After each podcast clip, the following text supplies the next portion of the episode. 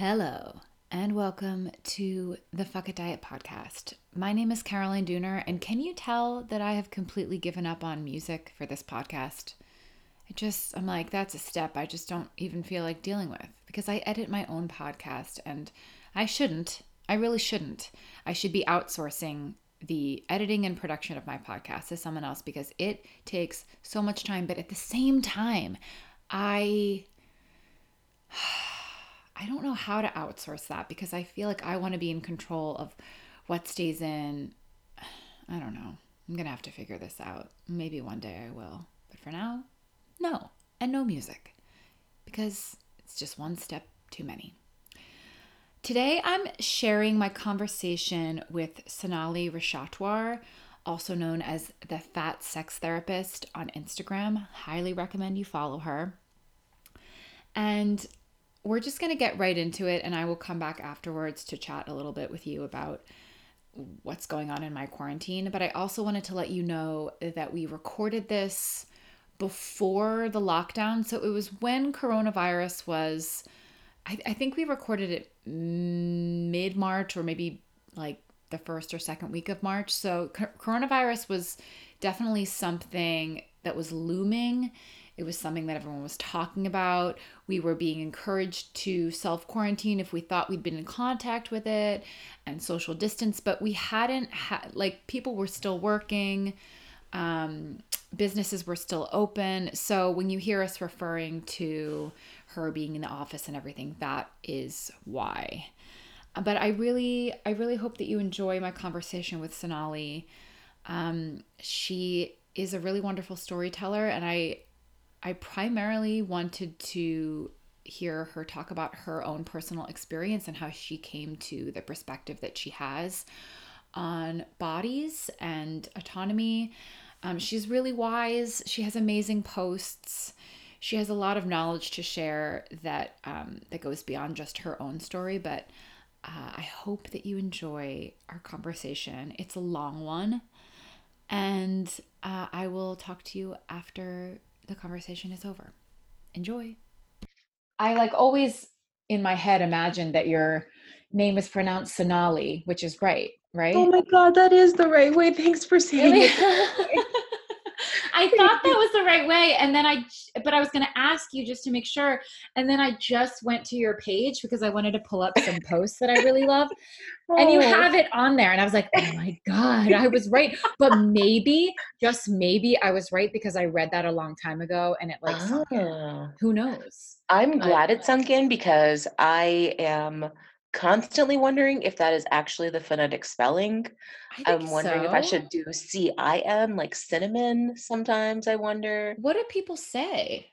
I think so. I don't know if people, people also saying? realize. Like, what are they calling you? I don't even want to say the wrong one because then I don't want to mix oh, you okay, up. Okay, okay, okay. okay, are they doing like O? They're doing like a O. And I mean, my mom is a southerner, so mm-hmm she grew up in the South and she did want it to be pronounced Sonali. And oh. I detest that. Ah. I just heard someone walk in. I'm just going to be one second, Carolyn. Okay, yeah. I'm so sorry. Don't worry for a second. This is the story of my life. I'm literally recording this right next to my front door because it's the only space I have in my tiny hobbit house. So I get I'm it. intimately familiar with what your home looks like from your Instagram stories. Uh, it's really, I mean, like if it was all spread out, it would be like a fine, like kind of, you know, fine sized one bedroom, right? But it's mm-hmm. stacked. I mean, you know, Philly, it's stacked on top of yep. itself, like a strange tower. Yeah. So every it's almost like it's just a tower and like every room is like a small landing. Which is fine. I mean, it works fine, but it's just. It does work for you. I would have broken all of my toes by now. I can't believe that I haven't like seriously broken my tailbone. I know you and Molly both. I know she does sometimes slip, and I see like her eyes wide and like, oh my god. Um, but I have these like I have railings like I they were installed when I bought it, but they're literally like I hold on, especially in the middle of the night when I have to go down a whole twisty flight of stairs to pee. I like oh, hold God. on for dear life, and like I have a whole method because I did fall once. Oh my God! The night, I know, but you know, it's one of those things where I have muscle memory now, and I have like my guard up at all times. anyway, um, are you Can't at home? not to. I know exactly. Are I, you at home or are you at the office? I'm sitting here at the office, and we the front door is just unlocked because clients will come in throughout the day. Um, Kyle them went home for the day, but sometimes we do have folks who just like walk in and we'll ask like, "Hey, do you have any coffee on?" And um, today we don't, and so I was like, "Sorry, no, there's no coffee, but have a good day." is it in West Philly? Yeah, we're in University City at 38th and Lancaster. So it's right around like Penn Drexel area. Yeah. All right. Well, let's just get right into it then. Um, because it. I am recording and I let's just start off by talking about who you are and and what you do for everyone who's listening. Lovely to meet everyone who's listening. My name is Sonalee Rashatwar. I use she and they pronouns. I am popularly known as the Fat Sex Therapist on Instagram. Uh, I feel like it's important to name that I I use she and they pronouns because I am non-binary and that is my gender identity and so that means that I don't feel like I am a woman or a man or some kind of binary gender. Uh, I feel like something in between or neither or a mixture of a few things um, because people can't see me. And so sometimes with listening to a voice alone, we'll make assumptions or we'll gender the voice itself. Right. But uh, right, we can't see gender. Gender isn't something that exists between someone's legs. It's something that exists sometimes between our ears. Like it's the way that we think or feel. Mm-hmm. Um, so I like to name that. Uh, as a sex therapist, I also live in Philadelphia, just like Carolyn. And am I saying your name right? It's Caroline, but I answer. Caroline. I'm just used to people thinking it's either Carolyn or Caroline, and I just sort of surrender. well, see, I'm going to say your name right. you took the time to say mine right, and that means a lot to me. I have a lot of trauma around my name. Oh yeah.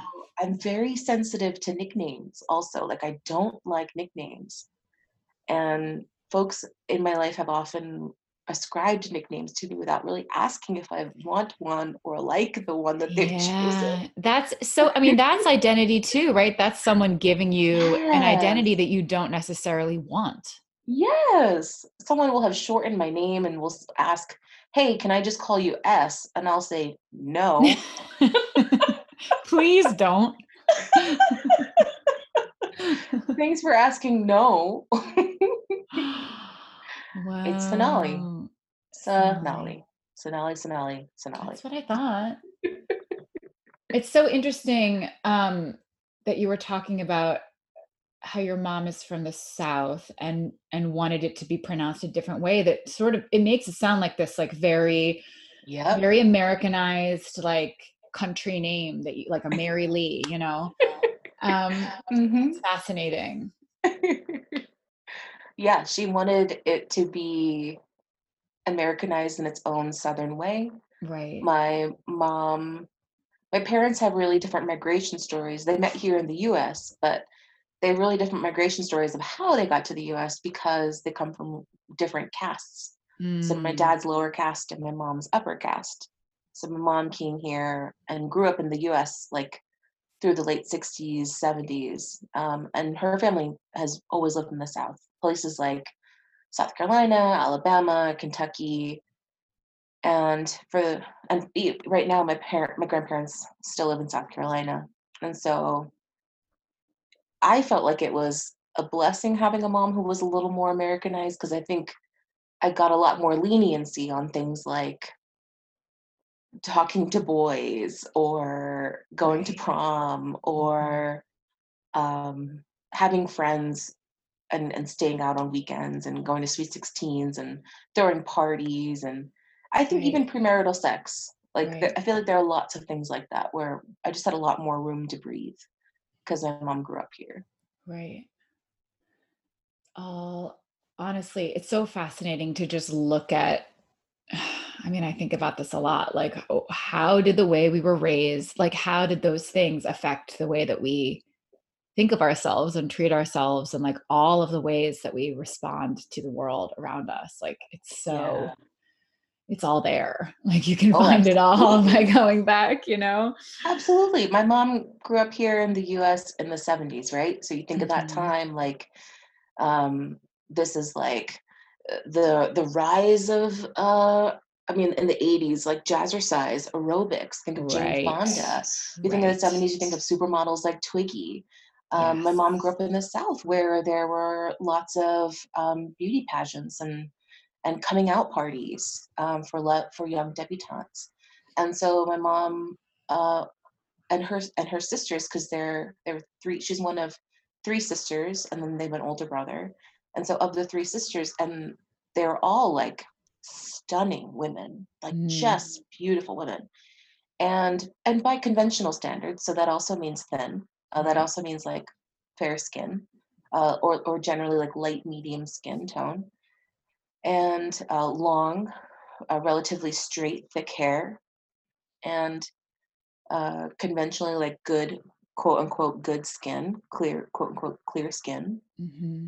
And my mom and her sisters grew up uh, going to pageants. They had a really different uh, class back then than they do now, and so they were struggling financially. They were a working class family uh, back in the 70s. They had a really hard time making it work as immigrants in a new country. Uh, and so they would do all kinds of things to make money, and all the siblings were working um, just to make ends meet and uh, they would go and enter themselves into pageants. And so my mom has photos of like winning Harvest Queen and getting a photo with um, oh that fucking trash can from South Carolina. I can't remember his name. Some elected official. Um, oh wow. I don't Sturman, know. Mom Sturman, something like that. Strom Thurmond. oh, okay. Yes, yes, yes, yes. she has a photo like that with him uh, after winning a Harvest Queen pageant. But yeah, wow. that that is the kind of space that my mom grew up in, and my grandmother has also been very. She's my grandmother now is a woman who's like in her 80s, who is being by the miracles of big pharma is like still alive right, and right. she's on so much medication and i'm so thankful for big pharma for keeping her alive. I know. And she's also someone who is still concerned with how much weight she gains or loses. Mine is too like very very much in a way where i'm like i cannot believe that this is the conversation we're having right now right like, like i fucking boring so boring, so honestly depressing, so telling, right? Like how we fucking yes. ended up the way we are with like, you know, everything. Yes. It's just Are we not allowed to curse? I can't remember what the update Oh my god. Oh, you're definitely I know there was You were always allowed to curse, but it was about like the actual text that I used, which is so weird. Like why can okay. it be one but not the other? But now they mm, seem lenient for everyone who doesn't know what I'm talking about, iTunes, iTunes, like a couple years ago, maybe two years ago, just took down my podcast completely because it had uh, curse words in like the in the text that describes oh. all of oh. the so it wasn't just the title which was the fuck it diet with the asterisk mm-hmm. that was a problem apparently because it was a self bleeped curse word i'm putting mm. in quotes um, but it, once I changed that, they were like, no, you still have to go through every single blog post that's associated with a with a with an episode and edit out all of the curse words. And I was like, what the what is happening right now? I honestly think they were trying to do something or, or position something for like because because mm-hmm. iTunes and like Apple TV and like kids. Like I feel like they were doing some weird extreme thing where they were trying to make everything like super clean for kids. I don't really know, but it feels like it's also um, a lot of the SESTA-FOSTA stuff that's around like criminalizing sex work. Yes. And that's what we see on all of our social media platforms where they're just trying to like sanitize out sex work from social media, which fucking sucks. Yeah. Yeah. And, and impacts us, right? Impacts us as folks who want to use curse words. Um, me as someone who wants to put wants to talk about sex, really yeah. like not in a totally clinical and sanitized way, but just in a human way. Yeah. No, it's it it it definitely is an example of that. And it was it was just weird because it they didn't like send out a notice. Not that I would expect this of them, especially at this point, but they didn't say like, "Hey, we're changing our policy. Please in in the next 30 days, please go through your feed and look out for these things or else it'll be taken down." It was just like gone. Yep. And and they of course they were unhelpful and didn't explain why and uh, whatever. Anyway, so yes, we can curse. That's the long that is the long version of yes, we can curse. Thank God. Fantastic.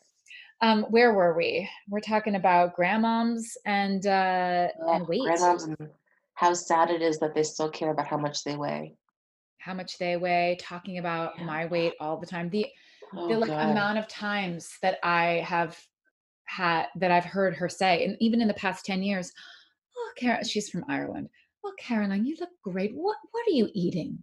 Like Oh, like going to like so before it was the opposite before it was like i heard the whispers of like oh she's gained weight like when i was a Oh, teenager no. right but then like well she's also senile but and but i but i really hear what she thinks when she's senile you know like i really know she does not like Oh, bangs no. um, I do not have that kind of skin to be able to withstand that. I think the last time my grandmother said something about my weight, I must have been in my early 20s. And it was a ton. I was visiting her in South Carolina. We were, I know distinctly, we were sitting on her couch before she got the new sofas that my uncle had ordered her. And we're sitting on the couch, and a lot of my cousins are sitting around us. They're sitting on the floor playing cards. And she says to me, like really casually in passing, because someone had made her chai. And she said to me something like, uh, Hey, sometimes losing weight is as simple as cutting sugar out of your tea. And so I was like, uh, I don't even drink tea. so I don't know where from what I would cut sugar from. Oh, And then I, I cried. So I cried because I was like, people t- tell me things like that all the time. People just make Mhm. assumptions about what I eat all the time, and people will notice my body changing and, and growing and gaining weight and just um, give me unsolicited advice like this all the time. And so I had cried, and some of my cousins like were comforting me and were like, "Oh my gosh, like it's okay." And she's never said anything since then. Thank God. mm. well uh, that's that's like a little bit of awareness right like that's oh like that Like, that oh, this hurts you. okay, I'll stop.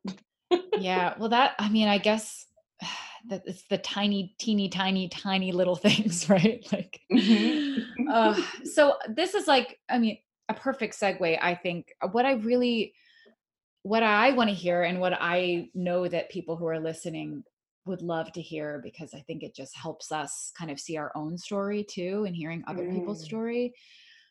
I would love to hear sort of your personal experience that inevitably and, and eventually led you to the work that you do now and the perspective that you Mm. have on bodies and autonomy and identity um, and just you know where whatever you wherever you want to start i think works for me i mean we already started right we're talking about we absolutely moms did. and grandmoms and that's really where it starts right Yeah. And I feel like I have to preface this because my the way that I understand where I've come from shifts as I continue to grow and Mhm. understand my own narrative in in reflecting it uh, um, on the mirrors that other narratives provide me, right? So right um, right now I'm talking to you. This is I'm just going to date it for the Mhm. audience. Mhm. This is March 2020. I have just come back into dating and having casual sex again after like a five year break. And this is not something that I've like publicly discussed anywhere. So for anyone who's listening to this podcast, there's some tantalizing details I'm about to drop. yes. Um, i also relate i also relate you are exclusive. So in January, I started dating someone who is also non-binary, and they are also um, a super fat person like me, who was assigned female at birth. And in dating her, I have learned that a lot of my story and hers like match up, but a lot of ours are different. So um, we just uh, had a date on Sunday night. We made this like delicious, decadent macaroni and cheese. She's a trained chef. She's very talented. I'm very lucky to be dating someone like jealous. That sounds I great.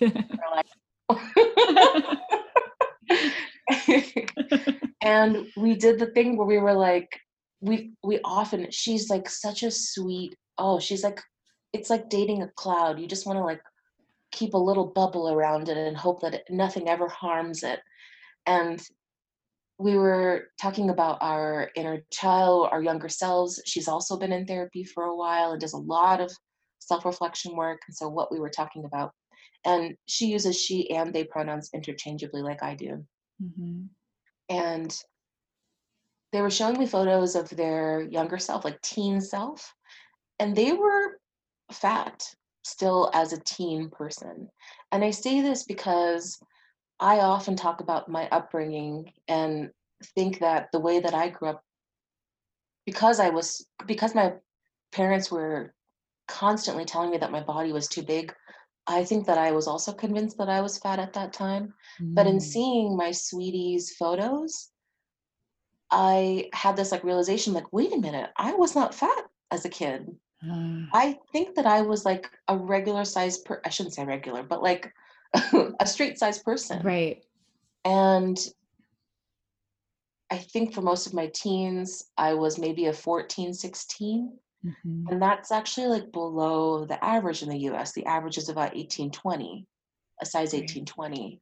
Mhm. And so when I think about that, I think it, it so I say this all because this has even this date on Sunday has shifted the way that I think about where I have come from Right. in my like fat body journey because so much of my childhood like I was first put on a non-consensual diet. I was first encouraged to restrict the amount of food that I was eating at ages 8, 9 and 10. Mm. I have like memories of my dad following me to the buffet table at a family gathering at like a a family uh, family friends party Mhm. and him making sure that he would accompany me to the table to watch what it was I was going to put on my plate. Mm. And I I must have been like 10 at the most. And then him giving me a hand signal from across the room that was so to me made me feel like the most vile like cr- criminal Mhm. and the hand signal was like telling me to communicated like hey you need to put less food on your plate. Like i'm watching you and you're like breaking the law here. You're breaking Right. this unspoken rule.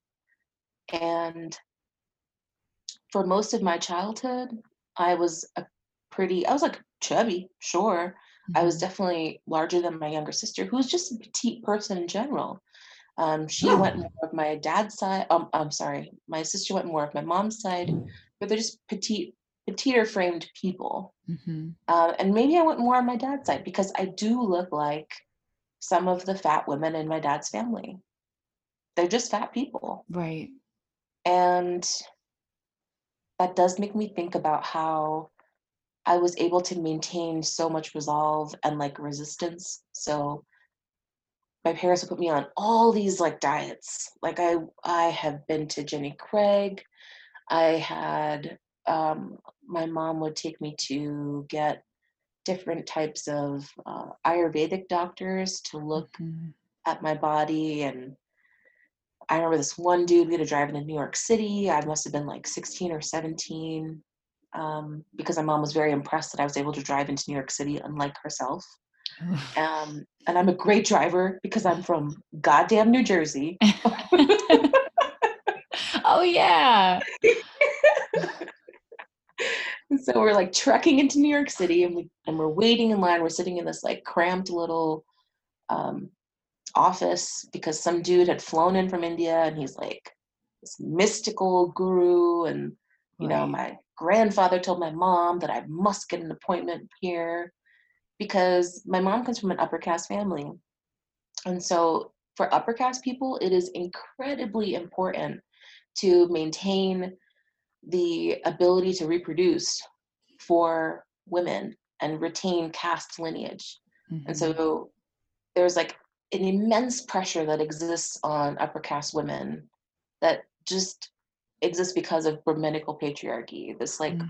strong pressure that like the upper class purity of your children sh- should main- be maintained. And so my grandfather was telling my mom to take me to this doctor. Mm. I'm sorry, he was not a doctor. This like shaman. Right, right, right. And I know I'm really shitting on alternative medicine right now, but that's because this dude was like super fat phobic. Right. And yeah. the whole purpose of me going there was so that they could, you know, fix my amenorrhea because I had um, a non-existent period. Um, it was so irregular that I had to be on some kind of hormonal birth control.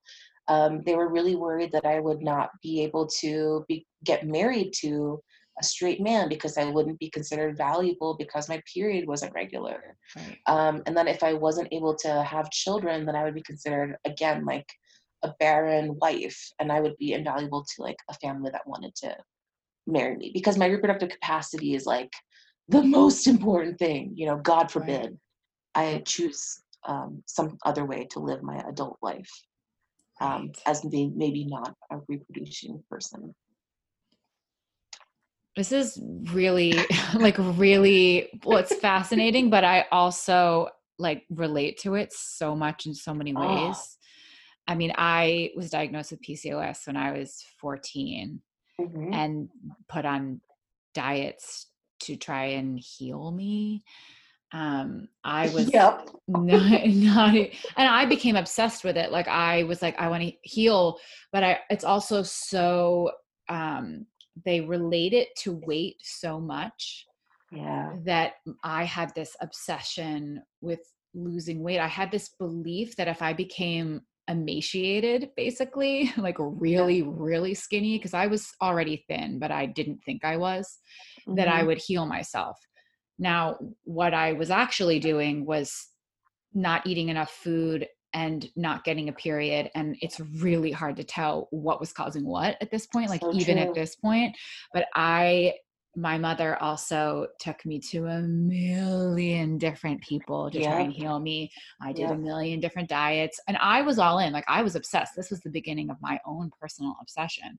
Mm. But that mm. extra pressure on what it means to be a woman, what it means to be um you know will have to have this pressure on you as a teenager or as, as a child or as a teenager and kind of like even understanding the stakes of it then but also wanting you know not wanting to let people down wanting to be oh yes. you know acceptable and healthy and and having all the fear of like what it what does it mean if if I can't get this under control? Right I just and considered I, valuable yeah. Yes I just I relate to it so much. Obviously we we have had different experiences just inherently but there there is so much that you're saying that i'm like oh god mm-hmm. yes i just i'm I so with you. I was also diagnosed with pcos maybe uh, I couldn't actually I couldn't tell you how old I was. Maybe I was like 15 or 16. Mm-hmm. And I had a, a, very similar experience. So I knew that I wasn't having regular periods since I started getting my period, which was around mm-hmm. 10. Mm-hmm. And so I've had lots of experience, like going to a gynecologist, trying different types of medication to induce period, right? Mm-hmm. And when I was diagnosed with PCOS, I had a lot of doubts about it actually, because I don't think that, actually, I don't have much, many of the symptoms that come with it. Mm. Um, I do think that my testosterone is very high though, because I just got off of um, birth control and my sex drive is bananas right now. Ah, yes, yes, yes, yes. but I don't have some of the other symptoms um, mm-hmm. other than the absent period. Right. So that's why I'm like unsure about my diagnosis. But I'm unsure about PCOS to be perfectly honest with you. Also, same. I also think it's a same. catch-all. I think it's a catch-all, horm- like women's hormonal problem. I, I think agree. a lot of different things are actually happening, and people are all diagnosed with PCOS. And so I really do think there are different causes for maybe some similar symptoms. Yeah. And that is a huge problem. Like that, like basically, I was chasing dieting and thinness for 10 years. Yes, there were a million other, like, you know, societal things about thinness that I was also chasing, but I was thinking that I was trying to heal myself. Meanwhile, I honestly think at least a big part of it, besides genetics, was stress. Like, Ooh, really, truly, said. and like, and stress hormones and all of like how that affects your hormones. Did anybody tell me about that? Did anybody tell me to focus on sleep? Hell no. They told me to lose weight and to diet and to purify my, you know, existence. Yep. So 100% I'm with you. And I am absolutely with you that this was this is a catch-all for folks who are who have a uterus, who have ovaries, the internal organs that are determining whether or not you bleed or not because that is absolutely my experience. And i read a i read an article about it in um, the fat studies reader. And in the reader it talks about how pcos is used as this like catch all diagnosis actually in order to police our gender. And it's it's part of this like cis sexist project. And cis sexism is is this assumption that uh, people who are in a certain body that looks um, like it has you know breasts and a vulva and like maybe some internal organs like a uterus or ovaries cis sexism is this assumption that that person is a woman like mm-hmm. attributing a gender to that body and this cis, cis sexist project is actually trying to uh, police whether or not our body is like performing well under the standards of cis sexism which is that a body that has those internal organs of a uterus and ovaries should be producing a period, should be able to reproduce, should be able to like function under heterosexism, which is the assumption that someone who has that body with a uterus is going to partner with someone who has testes and a penis, and they're going to produce offspring with that, right? With all those genitals mashed mm-hmm. together. but and and the project of like losing weight in order to be functional under heterosexism is also a fat phobic project right, right. it's also uh, about making sure that the system itself continues to operate without challenging and i'm going to be totally honest with you like i've known that i haven't had a normal period since i was 10 and so for me that does make me question and grapple with my gender identity mm-hmm. like this pcos diagnosis absolutely is a contributing factor to the way that I don't feel like a woman. Mm. Um, my fatness is a way that I didn't feel like a woman. I felt like not feminine enough. I felt too mm-hmm. bulky and too large because fat does queer the body. Fat on a feminine body can masculinize it. Uh, fat on a masculine body can feminize it. Mm-hmm. And fat on a non-binary body can push it in a gender direction that that body didn't really like have consent about right. which gender which direction it was wanting to go in. Right. So, all of these things absolutely impact my own experience of gender, my own experience of like a failed womanhood, and also this like disconnection from womanhood right. in ways that feel good to me, also. Like, actually, I feel liberated from this pressure to need to reproduce.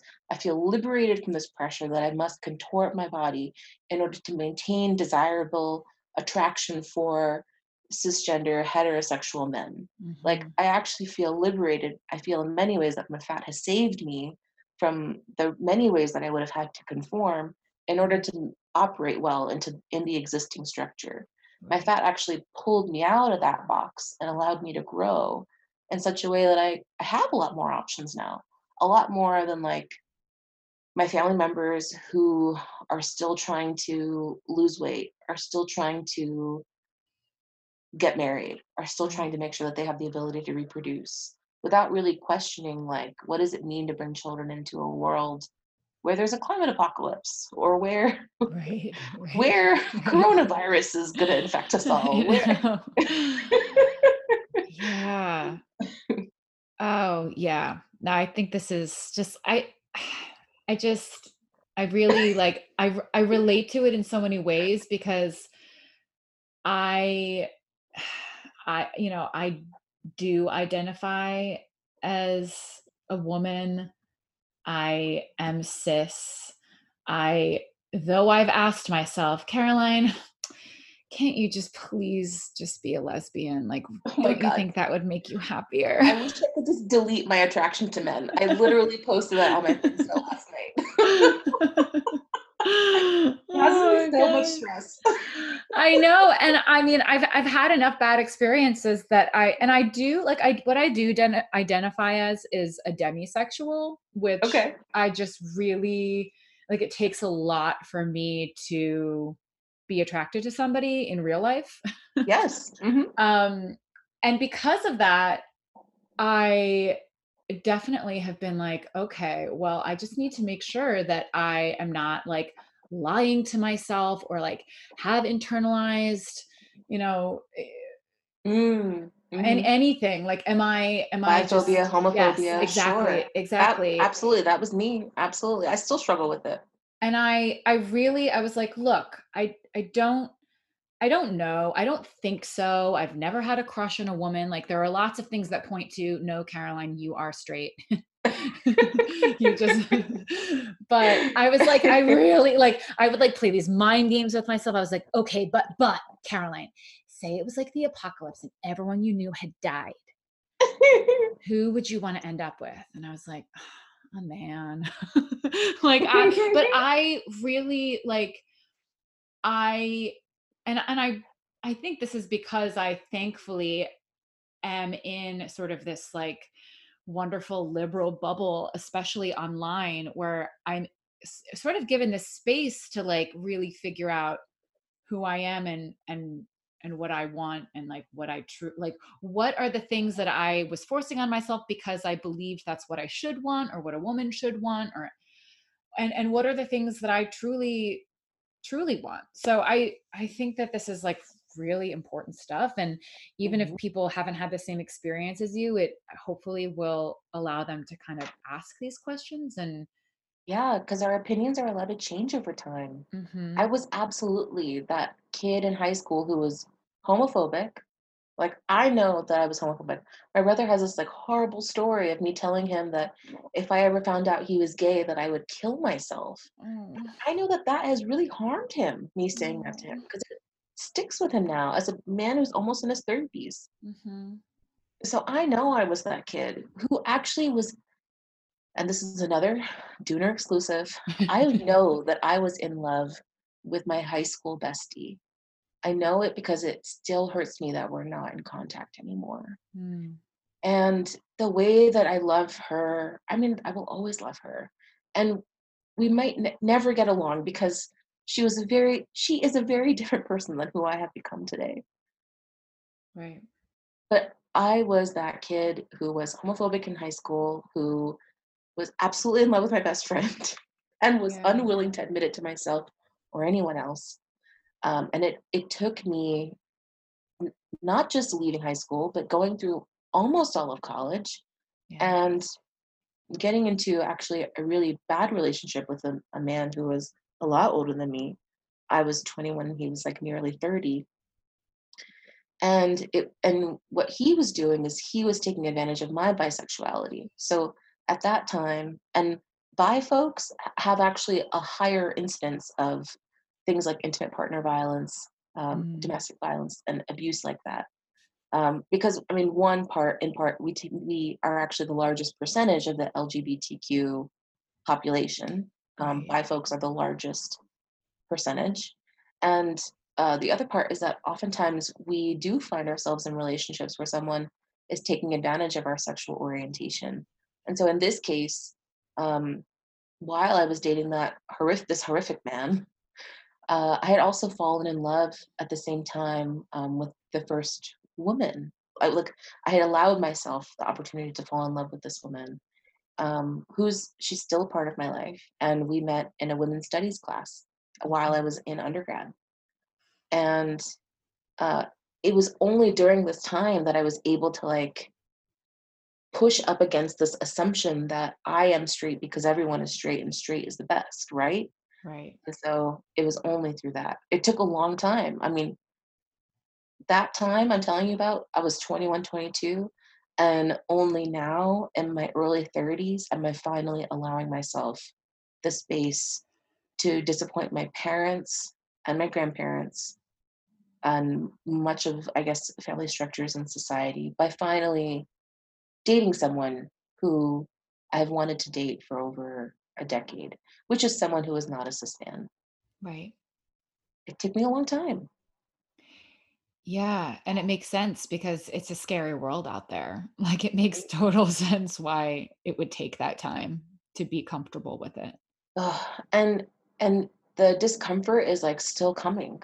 Like, my sweetie and I, we were out on a date, we both are super fat people, and there are some types of PDA that I'm comfortable with, you know, like, I'm not gonna suck face in public, I'm just Mhm. I don't have that kind of skin to withstand the judgment and the scorn from Right. people's eyes. But, like, I'll hold your hand. Uh-huh. And, like, I'll hug you from behind, and I'll kiss you on the cheek, and, like, those are the things that I really enjoy. Mhm. And so we were holding hands, we were walking through we were we were in Center City, and, uh, we walked maybe a block or 2 to my car, and in that span of time, which must have been 6 to 7 minutes, um, uh, while holding hands, uh, a man walked up to us and said something inappropriate. Um, a group of school children walked up behind us and were making pig noises. Uh, a different man was walking up to us and, like, making a proposal to, like, hang out later, and it's like, Jeez. um, what? So, like I guess we're just not gonna hold hands in public anymore. No, just kidding. That's gonna No, but, like, to have to make that choice, like, okay, we can either, like, show affection and have to deal with all of this or just, like, hide it. That's Right? horrible, you know? Ugh, it's the worst. Well, where so this is I'm laughing because I know that you said this was half an hour, and I have no problem I was just gonna say, like, we this this, like, could go for 3 hours. You are such a good storyteller, like, Oh, it's just thank all very captivating and, like, very it cuts to the core of of everything in a way that's just, like, you just wanna listen, so, um, I love this. I know that other people will. Let's so let's I guess we should, like, I guess, talk about fat phobia? Yeah, Not that we haven't not that we haven't been. But I guess what I'm curious is, um, where what was the shift? Mm. We sort of, like, you know, ended a part of the story or, like, one of the, um, branches of the tree at the at the shaman, at the Ayurvedic Mm. Mm, mm, mm, healer. Where was the so, like, throughout high school for you, were you sort of on board with what your mom and parents were wanting for you and for your body, or did you already have a sense of of rebellion there? Where did that shift for you? That is what is so hard to pinpoint, um, because I do feel like internally, I was having a different conversation than what I was allowed to have with my parents. Mm. So there was not a lot of space for me to have open disagreement or for me to say, "I don't wanna do that." Right. Um, with my parents, there was an assumption that, of course, you would wanna be thinner than you are. Uh, of course, you would not want to get fat because they had actually a really nuanced understanding of of structural fat phobia. They knew that, like, not only would my peers, um, exclude me, I would also have a hard time finding romantic partners and, um, being successful in any career.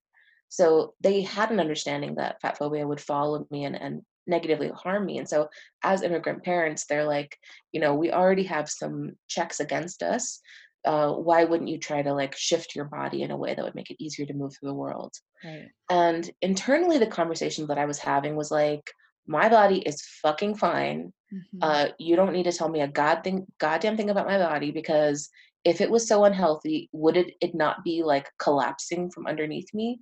And it Mm. wasn't because Mhm. My parents are from an upper middle class family, we had lots of food in the house. I had access to um, healthcare should I ever become sick. Mhm. I had lots of access to, uh, gym memberships and fitness, and so I was working out in ways that was good for my body, but I did not enjoy any of it because it was considered punishment, and Right, right. um, I feel like the internal conversation I was having was one of rebellion, like you're describing, where internally I was, um if I was if I had to go to the gym for an hour, I would make sure that I was on the treadmill for, like, uh, 35 to 40 minutes, and then I would, like, you know, fuck around in the in the locker room. Mhm. Or, uh, if I was gonna do if I was gonna be on a diet, I would make sure that I was eating the way that my parents wanted me to at home, but then creatively finding solutions to eat the things that I wanted to eat while I was outside of the home. And so, like, this surveillance culture was also established where it felt like I was living a double life, which is very common with mm. immigrant kids. We feel like we have to live one life at home that's really different from the life that we get to have with peers. Huh. Yeah, that and, makes a lot of sense. Right. And I think that there might have been one really big shift for me in my early 20s when working with this woman named Lynn Nugent, who was a registered dietitian. She's still alive and she's like wonderful. And if she ever hears this, you know, Lynn, I, I love you and I will always think of you as um, a really important person in my journey and my story because she was someone who told me, like, she was looking at my behaviors and she was like, you know, Sonalee, you know, bitch, sit down. I can see that you is like I, your mom is paying all this money for you to come to these sessions and for me to talk to you about nutrition and and dietetics and take your weight and like talk about journaling your food and stuff like that. And she was like your mom pays all this money and you're not doing any of that stuff. Mm. and so she was like you know you don't have to lose weight right? And i was like what? Hold the phone. You said what? And it I remember sitting across from her at this little like little round table and it had like you know those um that like silicone mold of what one pound of fat looks like and one pound of muscle and uh. and you're sitting across from from each other and i was just my mind was blown because no one had ever told me that i didn't have to it was right. just like this assumption right it's like anytime someone tells you oh you don't have to be straight. Oh you don't have to be cis. Oh you don't have to be uh, you, aspiring towards thinness. You're like wait what? Yeah. My whole life has shifted just in that simple statement. So after lynn told me that i really have had given myself more permission to use lynn as a shield. And so lynn did a really amazing job for me as someone who was i mean i was of legal age. I think i was 19 when i was working with her. Mm-hmm. and uh, that was one of the first times my mom was wanting me to have weight loss surgery. Right. And if I think about how much I weighed at that time, I don't think that I would have even met the qualifications to have mm. weight loss surgery. Um, but Lynn stood in the way, and and I have this like email exchange that I I actually recently read because I've been writing. Um, it was for a, a book chapter that I was working on earlier this year, and in this email exchange, Lynn actually stands between me and my mom and says, I'm so sorry, Sonalee's mom. Sonalee has actually never mentioned to me that she's wanted this surgery. And so I don't think that it's a good idea for you to continue pursuing mm-hmm. um, this surgery with her. And my mom had like some back and forth and was like kind of upset with Lynn saying that.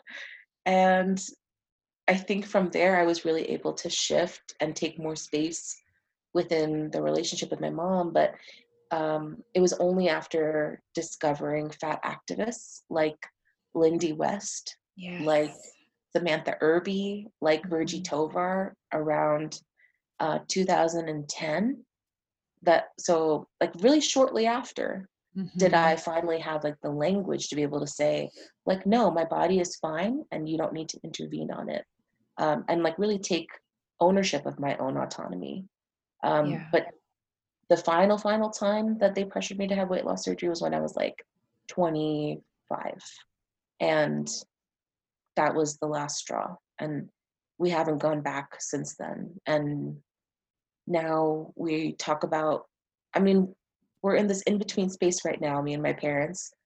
It's been 7 years since then. And we're navigating uh, what I feel comfortable and don't feel comfortable talking about it. But yeah, I say that to name that it takes a lot of time. Like I feel like the way that you're telling your story. Mm-hmm. And this is probably partially because you are a therapist and you understand human behavior so well, but there is a compassion and an understanding for why they did the things they did and why they saw things the way they saw things Absolutely. And before, and, yeah, sorry, mm. continue, continue.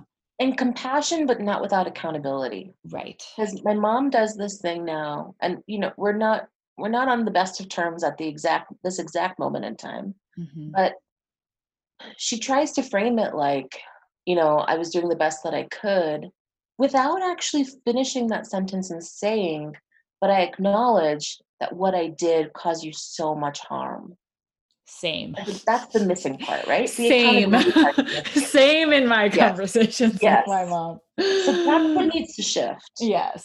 Yeah. Yeah, I understand. It's it's it's painful. And I And anyone anyone who's listening who is considering putting their kids on diets or even talking about weight or weight loss or aspiring towards thinness, please do understand how much more difficult it makes it for us as adult children to maintain good relationships with you.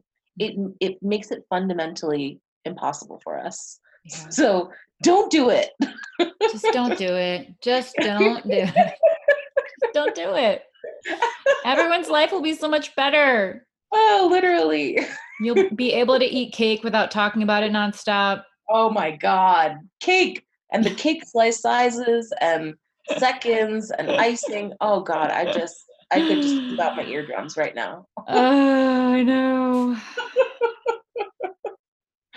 the other thing that's really interesting, eh, just based on the way you were talking about sort of the double life you were living Mm, with the with the dieting Mhm. is it makes so much sense to me that you were being forced onto a diet and so there there i guess there would be this inherent rebellion of like okay this Yeah. is what i'm being forced to do because i and i'm sorry that i keep like seeing it through my own experience which is like really anno- i'm like annoying my That's I'm the point of a podcast. but I I per I was never forced to be on a diet. I was encouraged and I Mhm. took it on. I like took it on hardcore and I was the one forcing myself. So I Mm. didn't have any separation from it to even know that I should have been mad. Yeah. I mean, I, I should say there there were definitely moments where I took it and ran.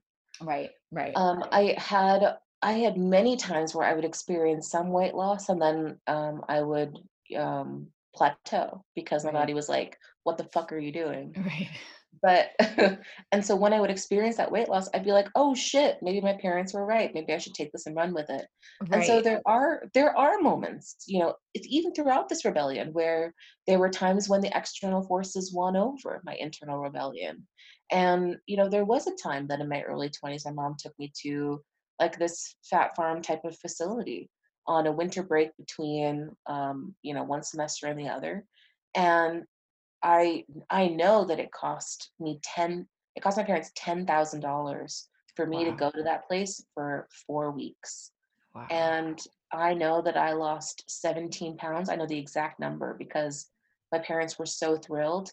And by the end of that, I was having a really hard time eating because I was, uh, I mean, the way that food meals were happening there in, the, in this like residential facility was, it was intentionally, um, they were intentionally creating foods in ways that were like reduced, reducing all kinds of minerals and nutrients, like reducing sugar and salt, um, even if I didn't really need a reduction either of those things. right.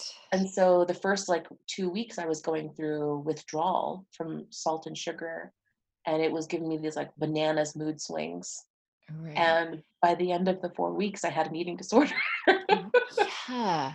Because I was like, I don't like this food. It doesn't taste good. It's not meeting my needs. And now I'm actually losing weight, which is like, I'm getting so much praise about it. And so if I just stop eating more, wouldn't that be great? Um, and it wasn't. It was bad. Wow. So yeah. I've definitely, you know, had it carry me away sometimes. Sometimes I went with the tide. And you know what's so I mean even beyond just like the fact that that makes sense that is there's almost this like traumatic relationship with food at that point. Mm, Um the other weird thing that I don't understand and maybe there is more understanding about this that I wish I had, but the Minnesota starvation experiment mm, where if you don't know what that is, everyone just quickly go look it up, but they were essentially put on this semi-starvation diet mhm. and they lost all of this weight that they weren't even necessarily wanting to lose. It was like part of the starvation and how can we rehabilitate starving these starving men they started having body dysmorphia Mm.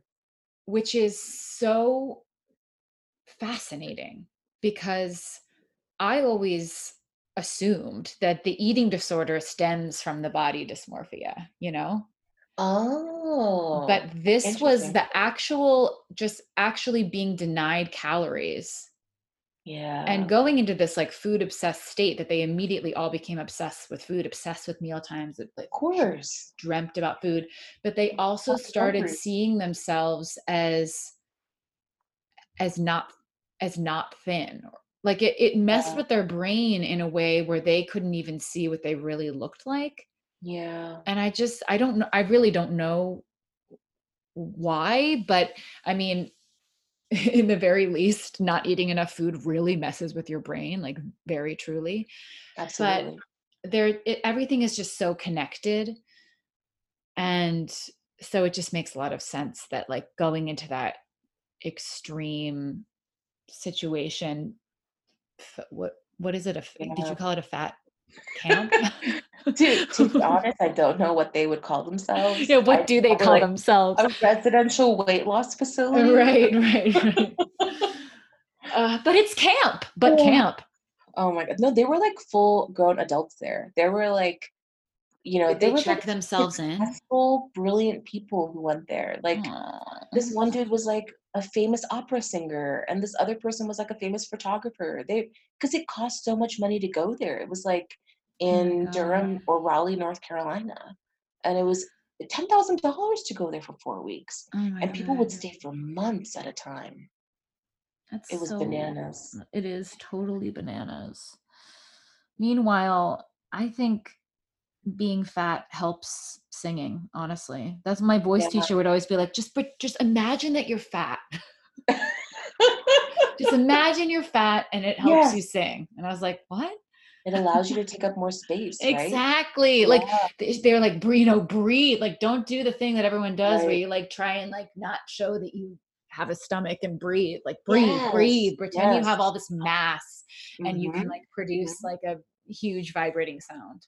It makes perfect So sense. keep your body, keep your voice. oh my God. I honestly feel like I could talk forever, but I guess it's four o'clock. So, will you tell everyone where they can find you and how they can work with you and how they can get more? Absolutely. And I also want to thank you, Caroline. It is an honor to be on the podcast. I really admire the work that you do, and I'm really glad that your book is out there in the world. I often recommend it to my clients who are beginning their journey to be anti diet. So thank you for putting that resource out there. Sonalee, Um, thank you so much. That I- means so much to me. there are so few resources out there that I can trust, and I'm honored to have you as one of them. So thank, you. Thank you. And uh, folks can find me on the internet. I am on Instagram as the Fat Sex Therapist. And if you have questions, want to book me for an event, you can shoot me an email at sonaliart.com. Love it. And I'm looking at it right now 101K, baby. Keep it in con- Verified. I got my blue tick. oh my God. Thank you so much. Thank you, Honestly, it's been a pleasure. Okay, you can go find the links to follow Sonalee in the show notes of this episode, and I hope that you find them and click on them and follow her. And what else am I going to say here? Uh, okay, so you know, I, I won't talk for too long now because this is already a long episode, but I do want to remind you or let you know in the first place, if you don't know yet, that the Fuck It Diet Book Club, which is my paid coaching program, is going to be running this May and June, and it is currently enrolling. And it will be enrolling until May 6th, and we begin the program on May 11th. It's an eight week program. You can find out all of the information at thefuckitdiet.com slash club. So go check that out if you are interested. And also, if you would like to watch the free workshop that I recorded for people who've read the book, you can go to thefuckitdiet.com slash resources and sign up. It's for people who've read the book, so If you have read the book and you're looking for more, you can go sign up. If you haven't read the book, I highly recommend that you just read the book. I think it, it's a pretty good primer for every, especially if you're interested in the stuff that we're talking about here, that I'm talking about on the podcast. The book um, is pretty comprehensive and takes you through what I consider to be uh, all the all of the different pieces of the journey: physical, emotional, mental. Um, lots of writing prompts, and yes, I thankfully like my book. Wouldn't that have been horrible? I was so afraid of that. I was so afraid to write a book that I moved on from, if you know what I mean, because I've actually created a lot of programs over the years that I've been like, I don't like the way I explain it in this anymore. And I've like revamped it. And so I was really afraid to write a book that I that I didn't that I didn't like oh god i was so afraid of that thankfully i like it Whew. all right so what can i update you on i have i took all of these questions on instagram yesterday thinking that i would do another little q&a on here like i did for last week's bonus episode but i don't think that i have the time to do that. So i'm just going to wait for next week's bonus episode to answer all of those questions. Um if you'd follow me on Instagram, you know that I am currently trying to quote unquote train my hair to be less oily. And I have no idea if it's going to work. And I was so resistant to it, but I'm in this I'm in this like dysfunctional cycle with shampooing. I have really oily hair. I have really straight hair it looks greasy so fast. It looks greasy in a half of a day. So I wash it every day because it gets so greasy. But apparently, according to the some things that I've read, washing it every day is actually perpetuating that cycle. And it's kind of like, it kind of reminds me of the diet binge cycle.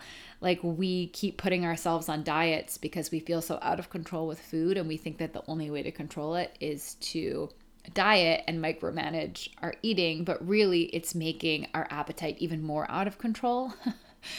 when I heard sort of like the theory on hair and oil production that washing your hair actually encourages your body to overproduce oil. And then, of course, then we keep on over shampooing because it's overproducing oil and it's like a cycle that you get into. I was like, oh no, that makes so much logical sense to me but breaking out of that cycle. And I've tried before. I mean, I've tried kind of like half assedly to do it before, but I haven't stuck to it. Um, and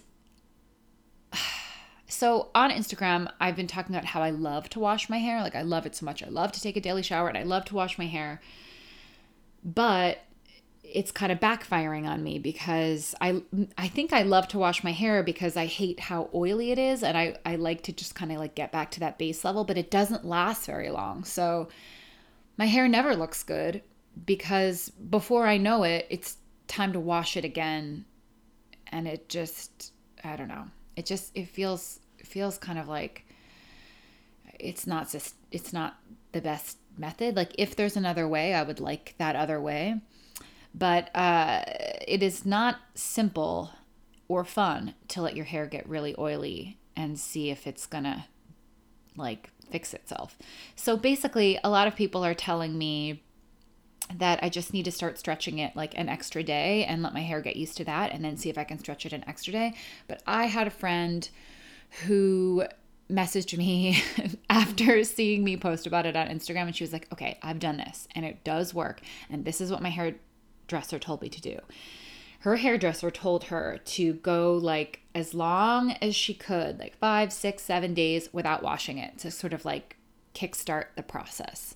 And then to start doing it every other day for like a month. And then to spread that even more. So I have gone now five days without washing my hair. And it is a saga. I have been putting my hair in French braided pigtails every day, which honestly, I haven't French braided my hair in 20 years, maybe. I mean, so long. Maybe just 15 years. But either way, I cannot believe my fingers remember how to do it. I actually had someone respond on Instagram and say, Can you please do a French braid tutorial? I was like, No, I can't. I have no idea how.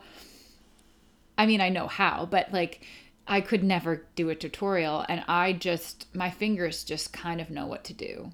Kind of. What am I trying to say? I'm I'm documenting it on Instagram, so if you're curious, you can follow along there. I the jury is out. I have no idea if it's going to work for me. No idea. I mean, I'm an oily person. I I might this might just be a failed experiment or it could revolutionize my life.